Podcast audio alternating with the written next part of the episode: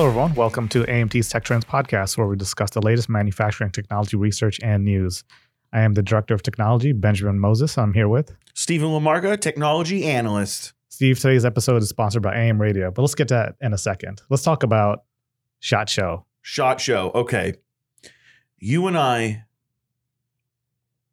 ever since we started, ever since we realized we had a similar interest in firearms. Yep.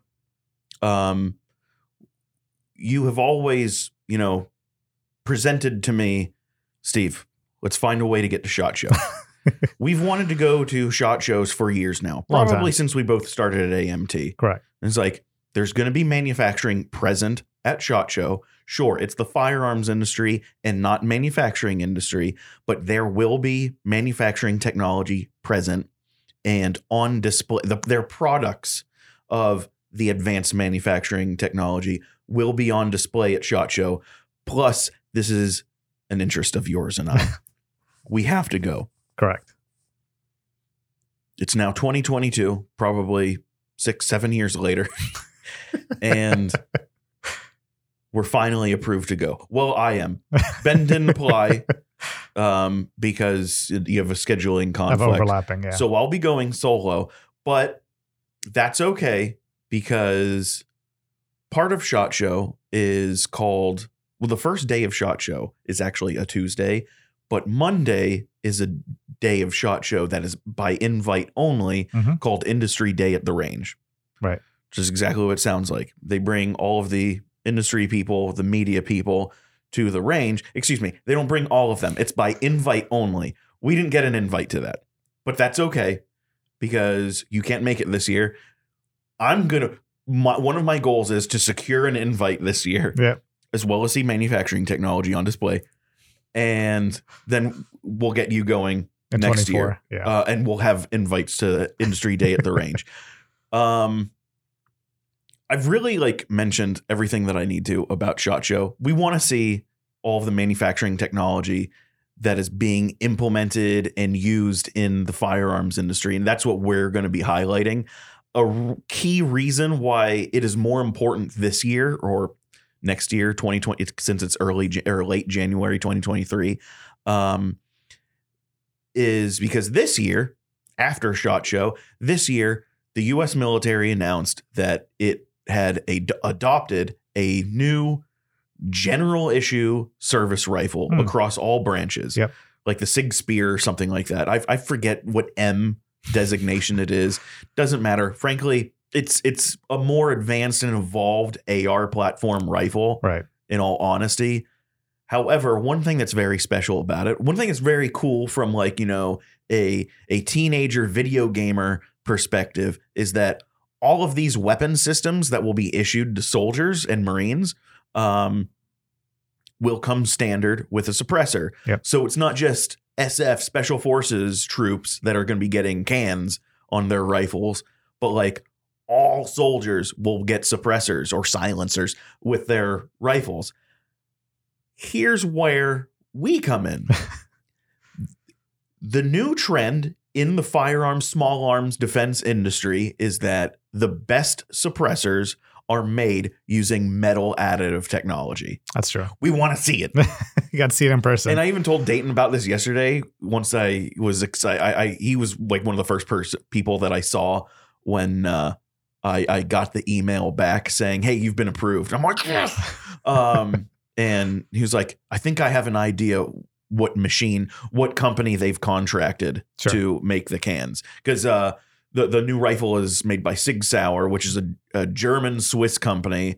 that back in the day was more of a Swiss company, then became more of a German company. Now it's like an American company. It's like I have no idea what they are now. They're a global conglomerate. They're Yeah. at least transparent about it, unlike car companies. You know, they're all over the place. Um, and Dayton was like, I've got an idea who's making their these suppressors, and I've got an idea of the equipment they're using to Yep. make them, which is really cool. So if anything, maybe he should go too. But you know, whatever. Uh, I'm going to be going this year. Um, going back to how we're going to get an invitation to Industry Day at the Range, um, which is invite only.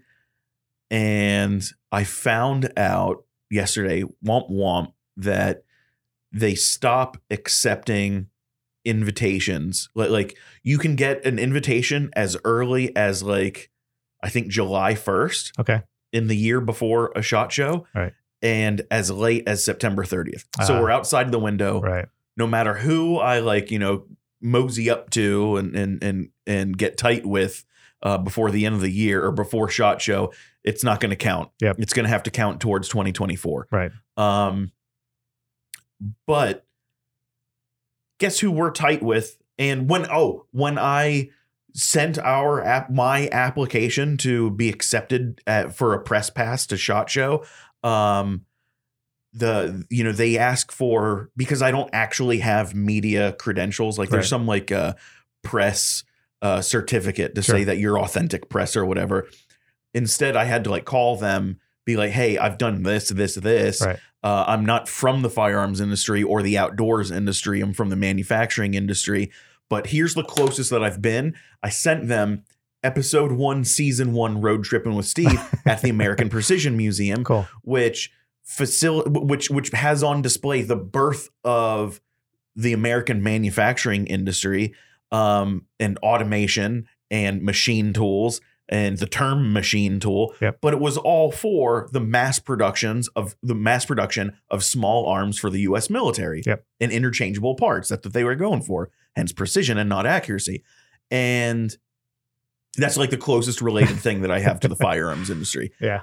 They saw that, they loved it, they approved me. Nice. Um, but going back to the American Precision Museum, um, American Precision Museum is uh, supported, has two partners Mhm. in the firearms industry Savage Arms, at least two, Savage Arms and Daniel Defense. Wow. That means I've got two companies to go visit while at SHOT Show this year and be Yep. like, hey, let's talk manufacturing technology. And then, you know, half hour later, by the way, can I get an invite? Two massive And can you, companies. can you get can you get like my boss an invite too, so we can go to Industry at the range next year? That's awesome. We'll try to hype you up. Try. Try to like give us something with manufacturing technology. Exactly. You know, we don't want to upset anybody. We understand why you might want to, but we don't want to upset anybody. Send us something cool with manufacturing technology. We'll report on it in a positive light that won't get you guys in trouble or in any hot water, won't get us in any hot water, and everybody will be happy. And then we'll be back in 24, 2024 January to shoot guns with you. There's a couple of reasons why I like Shot Show a lot for manufacturing, right? So we've been talking about like firearms, so pistols, rifles. You just talked about the new uh, military new issue, can. uh, and the yeah, the new suppressor And related to the, it. the rifle's cool too. Yeah, it's fine. It's a new new caliber. So along with that, right, you have manufacturing for the firearm itself, right? Yeah. Subtractive manufacturing. Most likely they're from forged materials or from wrought materials. But then you get into the advanced manufacturing, where, uh, to your point, you know, the the most optimized flow path uh, can be made using additive, right? Right. Using subtractive is very difficult. So suppressors is the explode. Like two years ago, the volume of suppressors is so much different than where it is today. Yeah. And part of that is the acceptance of additive that it is a viable uh, solution Yeah. for that um, in a production ma- uh, manu- uh, environment. And along with that, so um, so yeah, firearms and the suppressors, the advancements of materials for that whole ecosystem has come a long way. Like so, they're not using wrought steel probably. They're probably going to titanium because of the overall size, and they've gone to a bit a different caliber. You, I think they're using six and a half. Um, They're using 6.8, 6.8. by 51. Yep. so So it's a 308 necked down and uh, and not- pressured up. So yeah, they're using the bimetal uh, casings, right? The I think so. steel back and the uh, Yep. brass housing. Yeah. But at the same time, you have True Velocity that's competing against that with a full polymer case. So you have the entire ecosystem of material uh, competition within the firearm industry. But the manufacturing side of that too, you have completely automated lines for forming, machining, pouring, and assembly, uh, which Yeah. is completely fascinating. And 80,000 psi Yeah. is generated by that cartridge Yep. of pressure, and they're going to suppress it. like, like if that doesn't speak to like it doesn't, you don't need to know Calc three to see the math on that. Clearly points to advances in manufacturing technology. Yep. Because you know, f- ten years ago, well, just a few years ago, actually, you know, five five six was supposed to be capped around 50,000 thousand psi, and we're almost doubling that Yep. now. It's wild. It's it's and the confidence to ha- run those pressures in those harsh environments. and knowing when it fails exactly where it's going to fail. Another thing that that you uh, t- you touched on, um, the FBI Mhm. just uh, accepted and adopted and approved, probably not in that order, approved, accepted, adopted, um, a new suppressor for their forces okay. um, and it's a flow through design. Yep. Meaning it can only be additively manufactured. Nice. Um, and what a flow through design means is silencers or suppressors were conventionally made in multiple pieces with like forming technology, Mhm. like they're pressed and and probably a little bit of conventional subtractive like milling. Um, but a suppressor in the past and when they were invented was just you know a a accurately manufactured internal combustion engine's muffler Right. you know, it's a reflective muffler with baffles inside it. And while that works for a single or maybe a few shots, um, it doesn't work for full auto. And the Yep. FBI wanted a full auto rated suppressor. So I wonder what they are up to.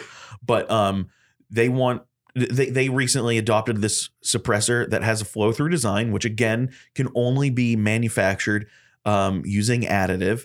And a flow through design is it- it's nothing new, but it, it's a five plus year old design, which is more recent than other suppressors. Um, but this flow through design started with a company called OSS, Mhm. Operator Suppressor, or something like OSS Suppressors. And that was the original company name. And they started using subtractive, eventually adopted additive manufacturing to make these flow through designs. But they described it best as in flow through suppressors are like a rocket engine in reverse. Sure. and if you think back to how rocket engines are made now, Yep. they're only made traditional manufacturing is out the window. Yeah. It's it's gone. Right. They're never going to make rocket engines with traditional manufacturing ever again. They can only be additively produced. And a rocket engine reverse is a flow through suppressor. Yeah. These can only be made with additive. We are this is the advent of implementation of additive. I Yep. told you people before, I'm going to say it again. Additive has already emerged. Stop calling it an emerging technology. What n- we need to implement it and integrate it into the rest of the manufacturing supply chain or, or, or workflow is is design for additive. Rocket engines, flow through suppressors is is the best and first like like like the spearhead example of of design for additive and it is it's the advent of the integration of additive. This is something beautiful to witness whether or not you agree with firearms or not. you know, this is this is big. Are you done? I promise I'm done now. the last thing I want to talk about is it's the subtlety uh, in shift in optics. I'm a big fan of you know clean glass on a rifle, or Mm. uh, and then most pistols have gone to you know red dot sights on there, Yeah. uh, which is great. I I enjoy a red dot, but also backup iron sights was always valuable. Sure. Battery's gonna die, but the Right. the interesting shift I've seen is packaging electronics into the optics. So one of the things with the uh, new rifle is uh, advanced targeting. So they're able to uh, identify the target, and the um, re- the reticle will tell them what the bullet drop should be yeah. by putting a, a uh, a mark on the screen itself. So some of them are using advanced screens. So it's the packaging of electronics plus the sensors, range finding, getting barometric information, and then being able to display that to the user in the optic itself. So you know the advancements of all of that electronics into something that they can see through. Yep. It's completely fascinating to me. and it's and it's borderline well it's not borderline it is also implementing automation Yeah. to a conventional soldier Right. which is wild because not only are some of these optical systems um, do auto lasing of Mhm. the target meaning it range finds for you uh, and tells you how far and what kind of bullet drop compensation you need. Yep. But in some cases, they even turn the dials of Yeah. the optics for Yeah. you.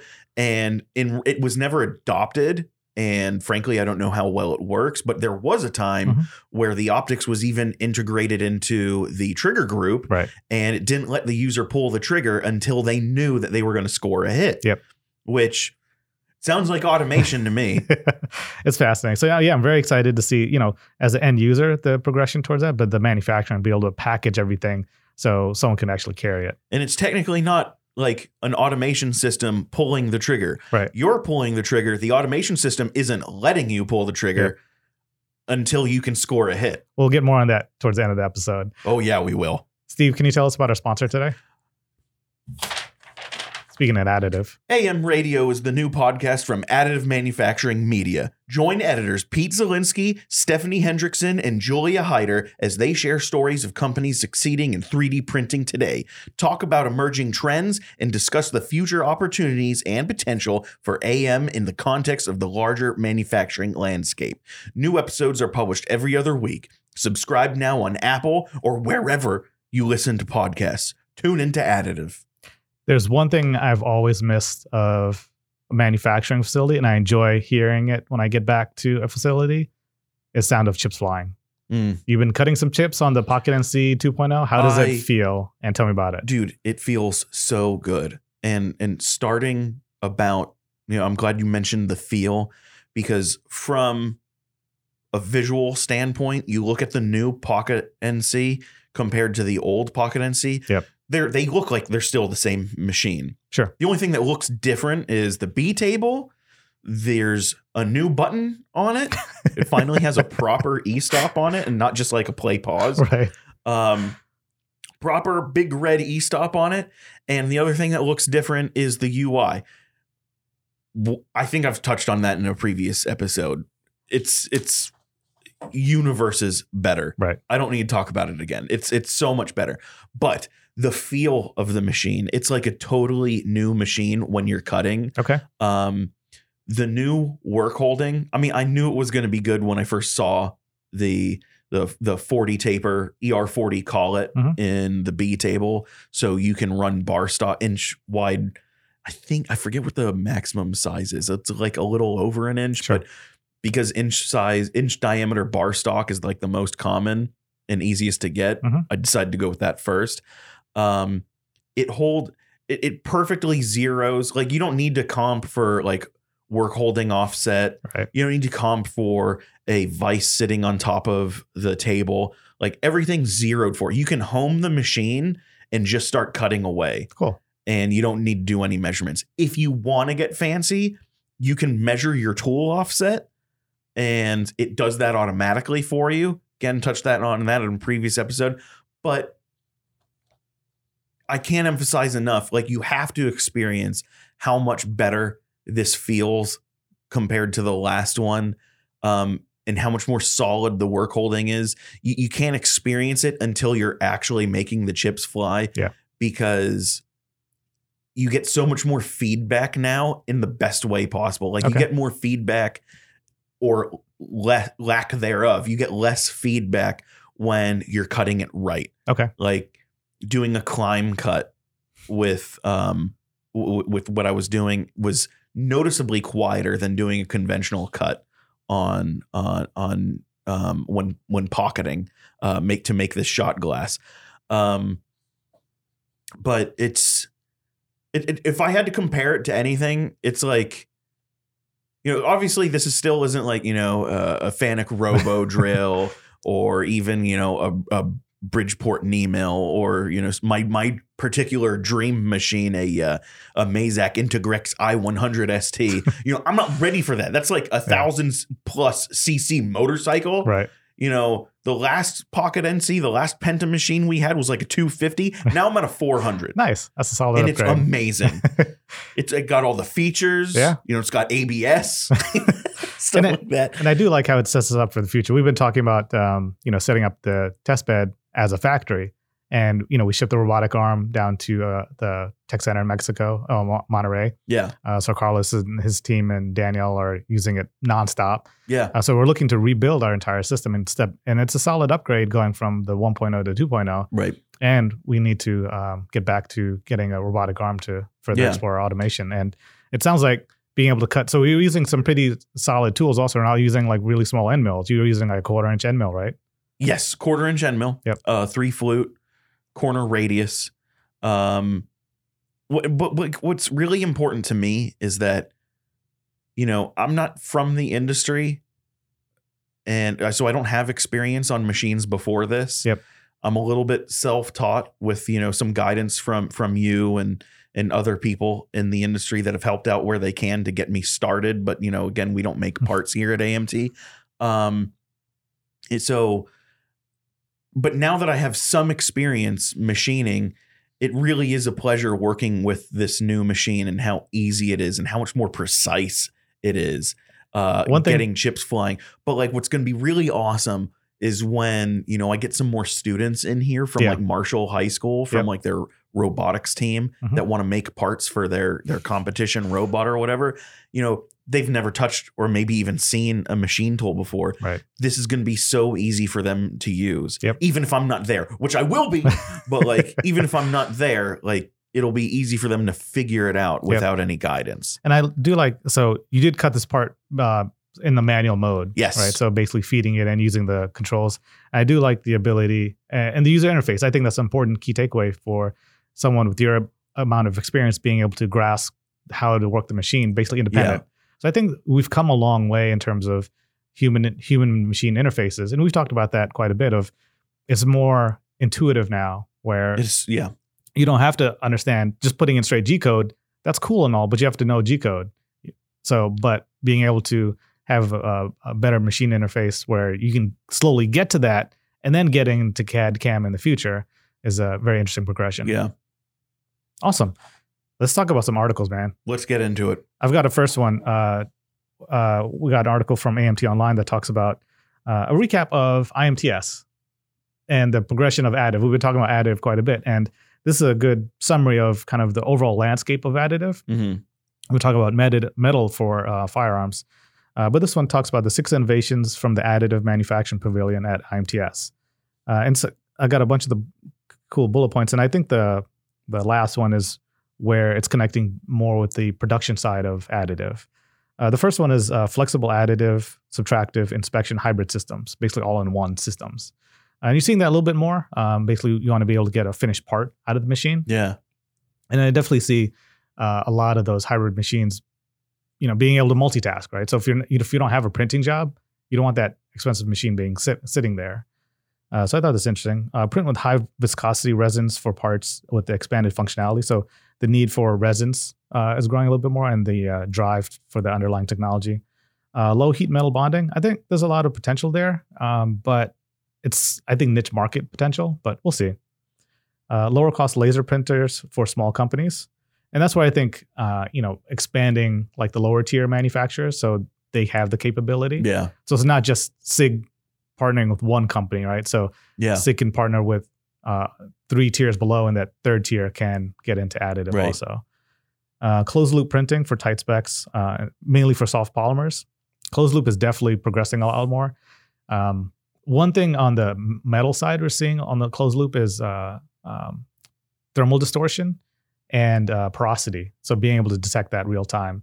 Um, so there's still uh, ongoing debates. We've, we've talked about this ongoing, uh, and I, we're curious to see how the firearm industry is going to get past this. Is the qualification process for a finished good through additive process uh, because of the you know different processes, different techniques. Are are they going to be as strict as as like um, uh, aviation is um, in aerospace? Uh, so Yeah. we'll see. And the last one, fast printing for high precision production grade tools.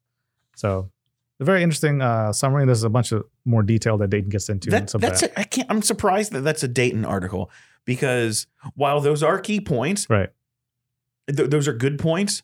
Those aren't the really fun takeaways from the pavilion. Sure. Those are really good ones, and they're Right. very important. Right. But I, I, I- I feel bad for Dayton because he was obviously restricted from what he could say from in, in his own internal dialogue Sure. because there were definitely some other things that we saw Yeah. in the additive pavilion Yeah. that people, you know, uh, told us about, Right. you know, who worked at these companies that we don't have the liberty to speak on yet. I mean, for example, and I won't name names, but like there is a Formula One team that, you know, didn't get off to the best start this year, but ended up running away with it and absolutely dominated the constructors championship. Right. And it's because all of their internal components in their engine Mhm.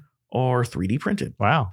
and very well 3D printed. Yep. And I got to meet the company and the person who's behind it.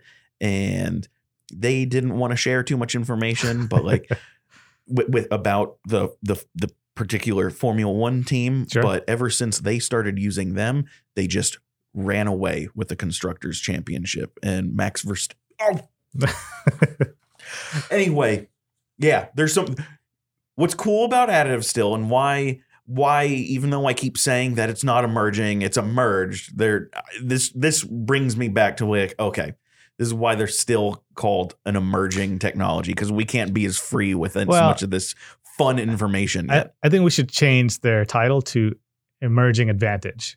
I don't think people have fully understand how to take advantage of that for their end use. And that's a very good scenario where they found that one thing that uh, the one design that matches their optimal path, and they will achieve that optimal design through that process. I think that's the that's the missing link that a lot of people are missing is that yeah they're focusing on manufacturing uh, side of it, but it's the design that needs to be pushed and figure out how to get value from additive. Yeah. I just it, it it stinks that we still have to be so secretive Meh. with this infor- information and I know I know from as many conversations as I've had with him Dayton does have to be secretive with a lot of this stuff but if you look at the 2022 Formula F1 constructor standings Right. the team that ran away with the constructor championship and just utterly dominated it is because of AM and Nice. it is a shame that the additive companies team that all enabled them to run away with it their name isn't plastered all over the car the way it should be Eh, it'll happen. I mean, we've even talked about like, eventually it will like the F thirty five is uh, the fighter jet is being retrofit with a new engine. Everyone's like, oh, that's a lot more money, but they're able to get you know like forty percent more power out of it, twenty percent more fu- fuel efficiency Yeah. out of it. So But the my- value that we're getting out of it. I'm just saying that like you know being that F1 is like the an advertising company. Yes. Okay. Yeah. It is. It is an advertising company. But the fact that, like, let's say next year, you know, the other teams figure out what Sure. it was Right. that that made that other team just run away with it right. And they start implementing that technology. By the time that the company that was responsible for 2022's constructor championship is able to come out about it Mhm. and and at least get some recognition three other two to three other teams are also going to have be implementing that technology and it'll be okay because that means tighter racing hopefully That we are talking about F1 there's never Right. tight racing No. um One- but a future episode, and we're seeing this a lot more. Um, I think we'll have probably a future episode specifically to automotive and additive. Um, we're seeing it obviously on the supercar side, but then slowly trickling out. Like F1, there is a lot of trickle down technology from Formula One into production. So, while I agree with you, there the competitive space is going to be annoying for a while until they, the rest of the competition can catch up. But uh, seven years from now, Honda, Ferrari, Mercedes, we'll eventually see some of that trickle down technology into production cars, which if we're not all electric by then fair point. Let's get into one of my favorite topics, lean manufacturing. Lean manufacturing. Okay, so speaking about cars, Yeah. so that's a good segue. Um, I came across not an article, but a blog post um, from a gentleman that worked in the automotive industry. Um, specifically, he was a CAD designer Okay. in the automotive industry, and he worked. He definitely had a pretty good tenure with Toyota and Volkswagen, the two biggest producers of automobiles around the world. Right. Um, I th- I believe he's also got other ex- more uh, other experience with other companies like GM and Honda, but the big ones, Toyota, Volkswagen, and then Honda and GM after that, and another company that he designed for in Ohio that he spoke very highly of. Yep. Um, even though I don't think he mentioned the the name of the company. Um, but this blog entry talks about you know mass production versus lean production. Yep. Um, and then design for mass production or, or or mass design versus lean design Yep. and how it comes down to these companies products um, how you can differentiate the quality and the craftsmanship and the value of the final products that go to consumers is also extremely uh, defined by not just you know lean versus mass production and design but also the leadership and the management of those companies Right. and it was it, it's really fascinating listening to this guy talk about um you know he he uses uh Volkswagen as the example for mass production versus Toyota for lean production and um he gets into the Japanese leadership Okay. and where you know west he, he separates the the leadership between western management Right. and lean leadership Sure. um so kind of implying that western companies don't imply lean even though when i mentioned that ohio company that he worked for earlier uh, he did say that this company from ohio was incredible at implementing like lean or eastern Yep. leadership uh, uh, traits and qualities which is really cool but it's it's when you want when you everybody you know especially people that say stuff like you know be american buy american and that wonder why you know some products whether it's german or an american car like you know their economy cars don't sell as well as like like for whatever reason japanese economy cars are just worlds better more reliable and just sell better Right. than anybody else's economy car. It it makes sense when you look into how he breaks down the management Nice.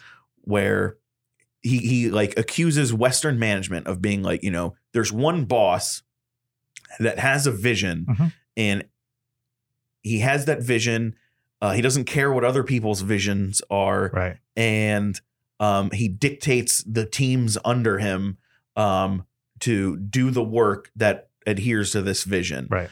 Um, in other cases, there's a manager in in Western culture that you know tries to to manage the best of their ability and be a leader, um, but is constantly shot down by the executive management Sure. above them. Yeah. Um, as for lean lean leadership, Mhm. is that manager is trusted to to do what they feel is right for the company. Yep. And when that person, that manager, uh, their their selected team, they get to handpick their team. Yep.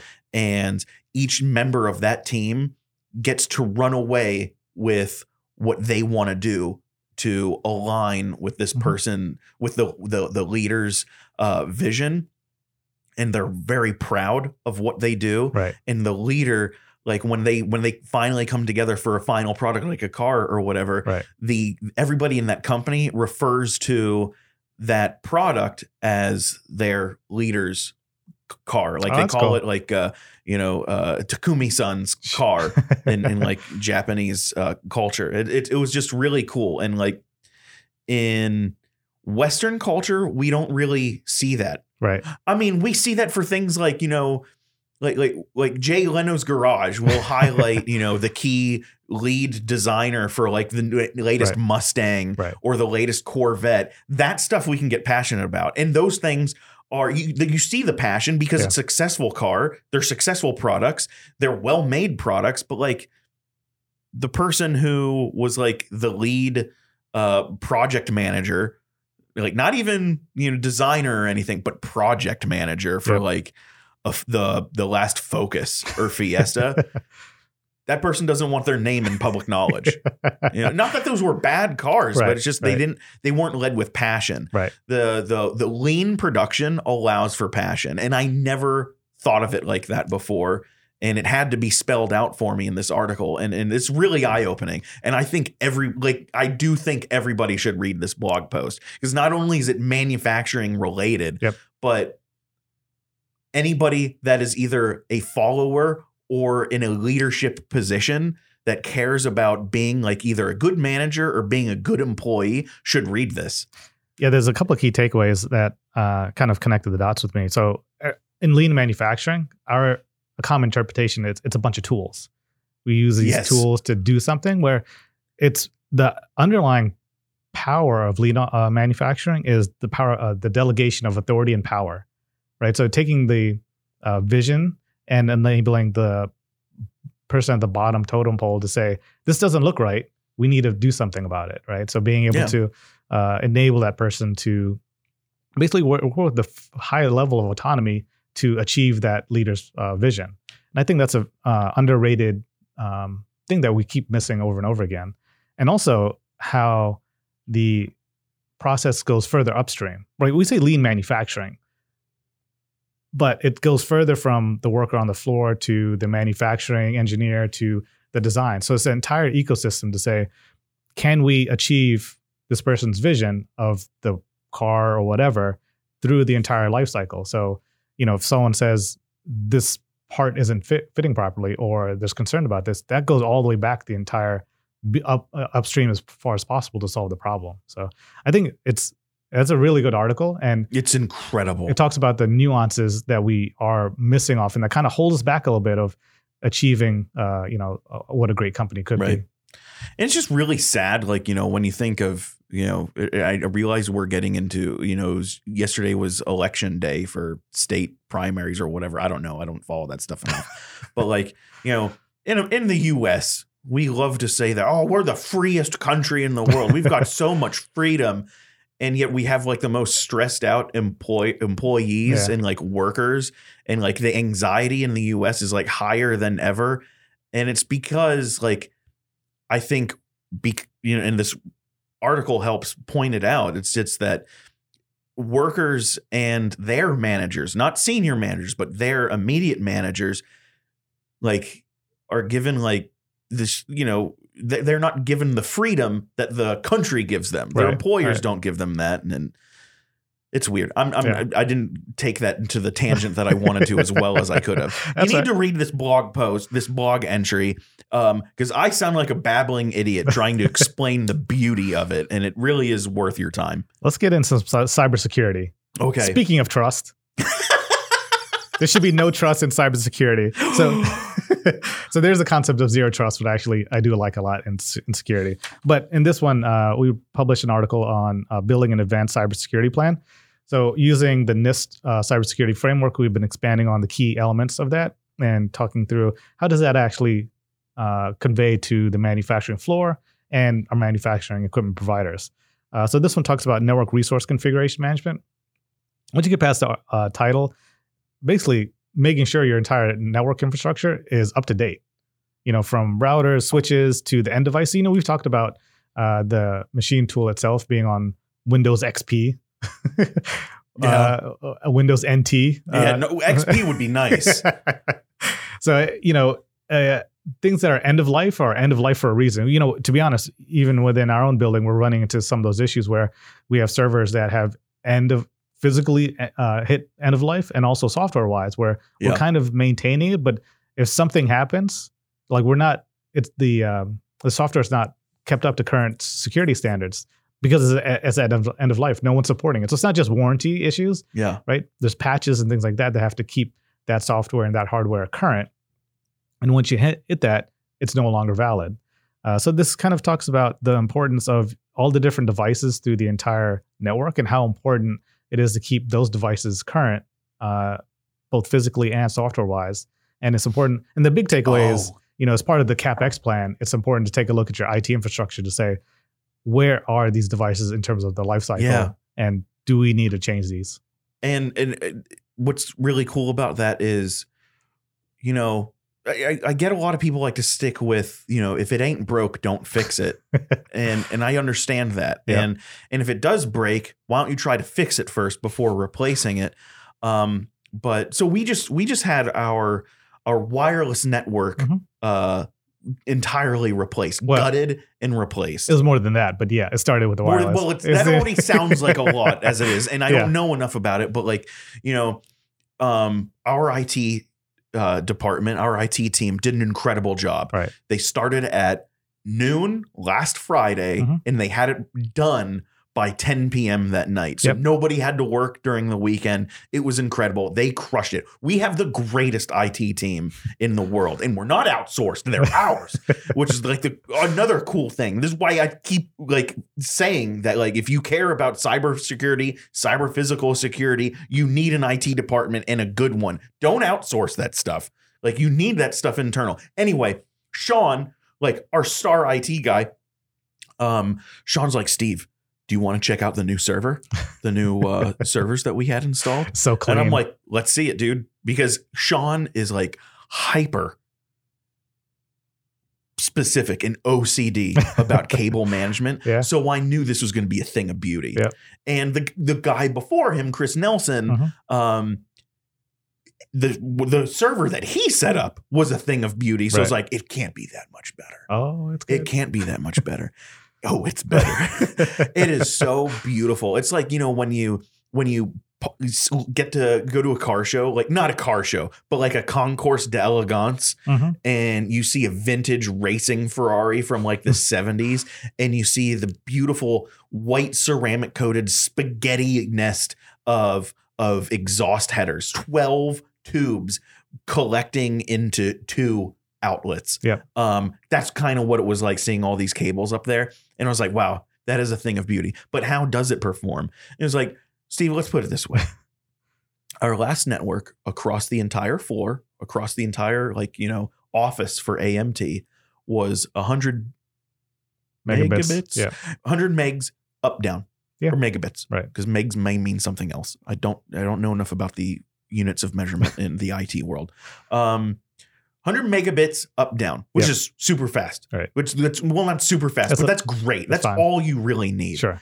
and it's like this worked great why did we replace it and it's like look at the performance now now it's like anywhere from like like we measured it on different devices Mhm. and like i think the wireless network which is throttled Right. is 500 Mhm. megabits down Yep. and a thousand up I was like, why does my cell phone need a thousand up? But anyway, and then he showed me now check out check out the work network because that was Optimus, which is our our phone network for everybody's personal mobile device. Um, then for our actual work wireless network, it was like a thousand down and two thousand up, and I'm like, this is insane. Like, did we really need this? And he was like, well, the last one wasn't broken, but like, let's put, he put it in, Sean put it into perspective brilliantly for me. And it totally made sense when he put it this way.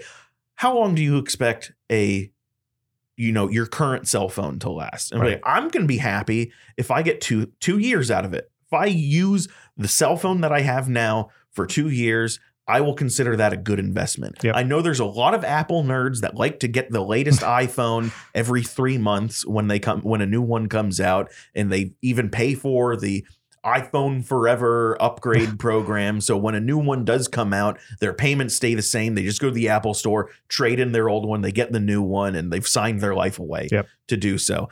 Like that, like, I get the fun behind that, but like it's like, yeah. So like if you expect if you're happy if your phone lasts for two years, why would you expect your wireless network to last longer than that? Right. like you should be upgrading the network every two years. And I was like, whoa, that, that totally makes sense. And now AMT is essentially on 5G. Yeah, and there's a couple of advantages to that. So like the like configuration. So there's a lot of things that are limiting our capability. So we do have like a gigabit coming in in terms of network access, Yeah. internet access, and we weren't achieving that full bandwidth. So freeing up all that hardware, both from the wireless adapters to the switches, allows us to actually get to what we're paying for. That's that's the underlying problem is Wow. we weren't getting what we're paying for, which is frustrating. Like if you look at standard packages, right? We say that is standard package, but our aging hardware and configuration was limiting us. Yeah. So being able to refresh everything and also the tools to visualize the system. So the aging hardware had older interfaces, had different uh, uh, devices. We went to a unified system and, you know, being able to actually see all the devices on your network, that's a huge upgrade. So yeah, Yeah. it was, it was a was really fantastic cool. He showed me that too. Yeah, the topology map of their uh, uh, Yeah, it's all like linear right now, and he wants to change that. But like, of course. Sean, we don't deserve you. Steve, I do want to get to these two articles, but I think we need to save those for our next episode. We'll save them for next time. All right. Can you tell uh, our audience where they can find more info about us? amtonline.org slash resources. Bye, everybody. Bye, everyone. I'm going to go clean my bike.